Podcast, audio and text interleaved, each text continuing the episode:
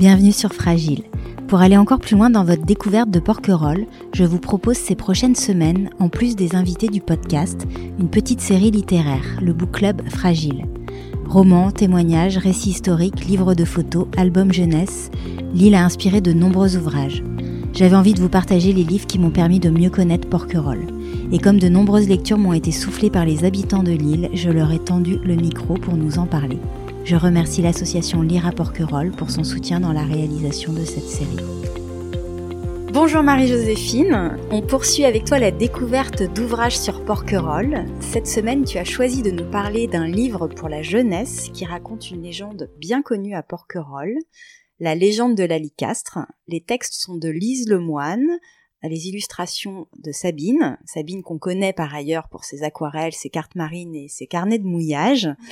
Pourquoi avoir choisi ce livre, Marie-Joséphine? Euh, Je l'ai choisi parce que c'est un livre à portée d'enfant. L'auteur, donc c'est Sabine, elle est artiste peintre, donc elle est connue de pas mal d'enfants sur l'île.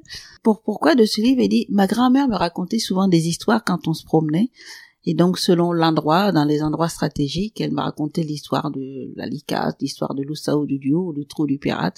Et puis, ben, elle dit, quand je suis devenue mère, euh, j'ai raconté cette histoire que me racontait ma grand-mère, je l'ai racontée à mes enfants et aux copains de mes enfants.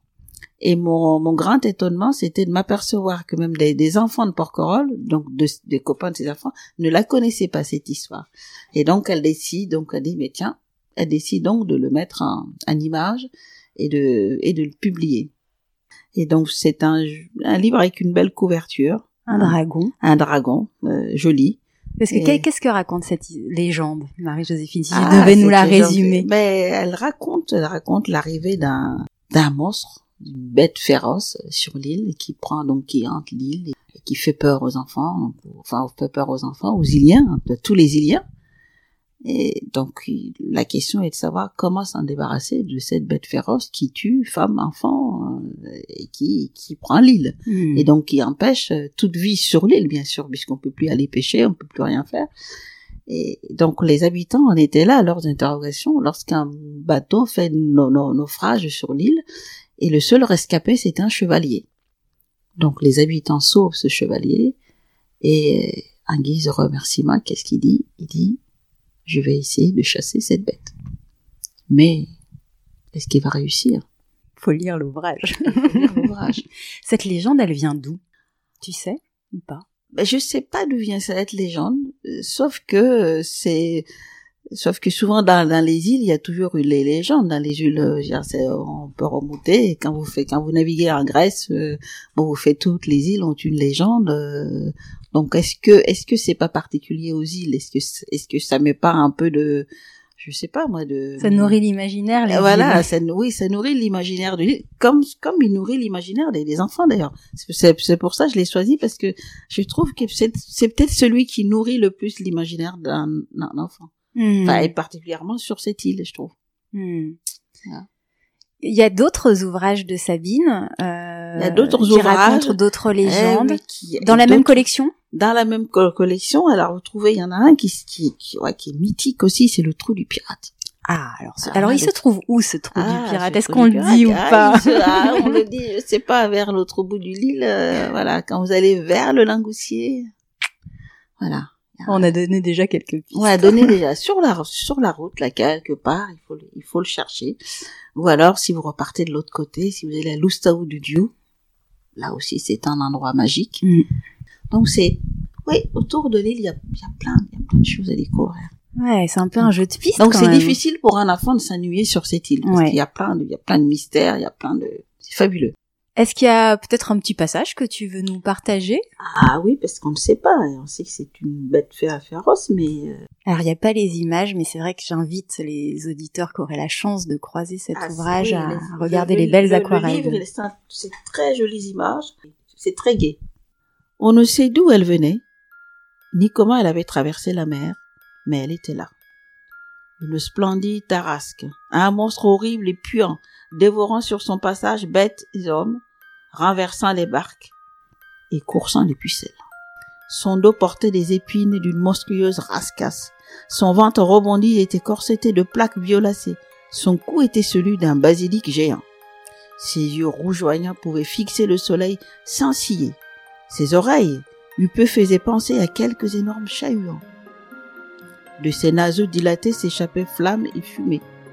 De sa gueule aux dents aiguës sortait un jet raide comme un dard, liquide comme la lave d'un volcan et nauséabond comme le souffle. Tous en avaient peur. Aucun n'osait l'affronter. C'était une licasse. Alors cette légende, elle a inspiré euh, un artiste notamment sur l'île. Elle a inspiré un artiste. Et, quel artiste Elle a inspiré euh, Miguel Barcelo, qui est un Ilien aussi, puisqu'il est né, il est né à Majorque. Et donc il a réalisé bah, le, le monstre de la, la licasque. Et donc c'est c'est ce monstre-là qui accueille les touristes quand ils vont à la Fondation Carmiac, la fondation à laquelle vous pouvez trouver le livre aussi. Ouais, une œuvre monumentale. Une œuvre monumentale, c'est une œuvre monumentale qui, qui en fait n'effraie que les que les adultes. Parce que les, les, enfants qui sont friands d'histoire, qui ont un imaginaire absolument débordant, quand ils arrivent, finalement, n'ont pas peur. Ils ont qu'une idée, c'est de se cacher derrière pour se faire prendre en photo. Et... Tu pourrais la décrire un petit peu pour nos auditeurs? Ah oui, alors rien à voir avec d'ailleurs la créature que tu viens de décrire. Voilà, c'est ouais, parce que sur le sur le petit livre de Sabine, alors c'est un dragon, un dragon comme comme on peut s'imaginer.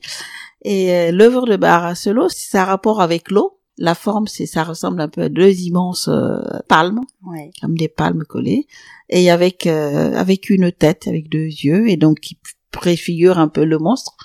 C'est une œuvre qui est en bronze avec une patine. C'est une œuvre qui est en bronze. Dont on dirait qu'elle a été salée par la mer. Exactement. On a l'impression que c'est une œuvre qui a été qu'on a remontée euh, lors d'une plongée euh, de la mer. Et d'ailleurs, l'auteur, c'est un friand de plongée, donc c'est un friand de l'eau, donc il adore l'eau. Donc, donc je trouve qu'il complète très très bien parce que le monstre justement, il a le monstre, il a trouvé un endroit absolument qu'il faut amener les enfants, c'est le, c'est la baie de l'Alicasse. Ouais. Et c'est une, c'est une baie à la, à la taille de l'enfant aussi, parce que la plage, elle est toute petite.